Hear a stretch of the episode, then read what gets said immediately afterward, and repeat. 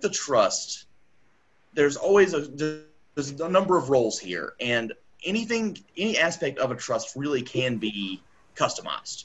So there's always the donor or grantor. That's you. So if you're the one setting up and funding the trust, you're the grantor. Um, and well, there's there's a few words for that. You and I'll go over a few, but you if you see grantor, settlor, donor, trust maker, I don't know. The law likes to um, use a bunch of different words that mean the same thing, but I'll tell you there really is no difference. So I'll say grantor, um, but so that's the person that set up and funded the trust. That's a role in and of itself that doesn't necessarily mean anything more than that. That you know they're the ones that set up the trust. Um, now, in our trust are the ones that I was talking about previously, with what the IRS would call a grantor trust. That person's the one that's going to get taxed on any income that's in there. But now, as far as working with what's in the trust, so who's managing it once it's in there, because the trust is an entity. Um, think of it almost like a corporation where it can actually be the titled owner of an asset. So once it's in there, what human being's in charge of it? And the answer to that is the trustee. And I, I think that's where the, the proverbial key. So who who really um, is running the show once it's in there? And the answer there is the trustee. And now that can be the grantor. Um, it's completely up to you. And depending on your goals, that might be what you do, and it might be not advisable. But um, the example I'm going to use as we're staying on this topic is going to stay on that topic of our our asset or our protector trust because that really is what we use most commonly. And in that type of trust, you can be your own trustee. Um, meaning that as long as assets are in that trust, you're the manager of them.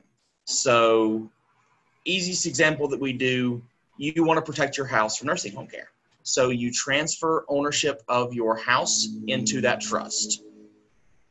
Once it's in that trust, if you're your own trustee, you're in charge of making sure that the bills are paid, that uh, anything, the, the utilities are paid, all the normal homeowner things that you normally do, the trustee's in charge of it. Um, the trustee can also sell real estate. So if you wanted to downsize, you sell your house, that money belongs to the trust after you sell it. Then you buy a new house with that money. And as long as it stays in the trust, the trustee's in charge of it. Or if you um, decide that you're going to move to a retirement community and you no longer want to own any real estate, you could sell the house. Again, that money pays to the trust, and then you can invest that money within the trust, um, and so that it that that money could be invested. And if you're one of those people that likes to, uh, you know, do your own trading and buy, sell, and trade stocks. You can do all of that within the trust, and it remains protected the entire time. And now, and so and I, the nursing home can't get it, right, Landon? Absolutely not. That's that's the beauty of it because nursing homes can only force you to pay what you can access. So the biggest key to what I was saying there is that while the property is in the trust, you can manage it. The only thing that you've given up in order to get that protection is that you do not have the direct access to reach in there and pull something out.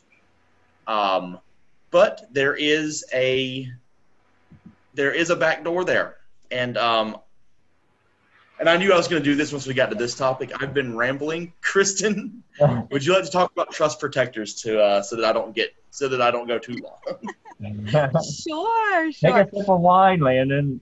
I was thinking I could get a little punch there. And trust us when we're talking about this, we don't make this complicated. we actually try to make it as simple as we possibly can. The laws have made this all so complicated.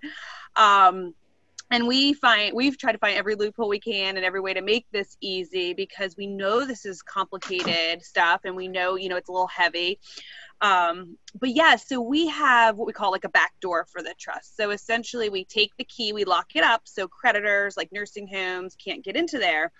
However, we don't throw the key away. We just give it to individuals that we trust. We really always prefer to pick at least two of those individuals, and we call them trust protectors because their job really is to protect the trust. those individuals can actually make distributions from the trust if there's ever a need to take, make a distribution from the trust. So they can pull money out. Um, now, we don't want them to ever pull money out if it's a child and give it to mom and dad or put it back in mom and dad's bank account because we just took money that was protected and unprotected it. But, um, you know, let's say they're taking it out and because mom needs a new car and dad's in nursing home. Well, as trust protectors, they can take the money out and purchase that new car for mom with that money. And there's a lot of different scenarios of ways that can go. Honestly, when we're funding these trusts, though, we're always taking um, a thousand different things into consideration. None of our plans look alike because everybody's goals are different, everybody's asset structures and income structures are different.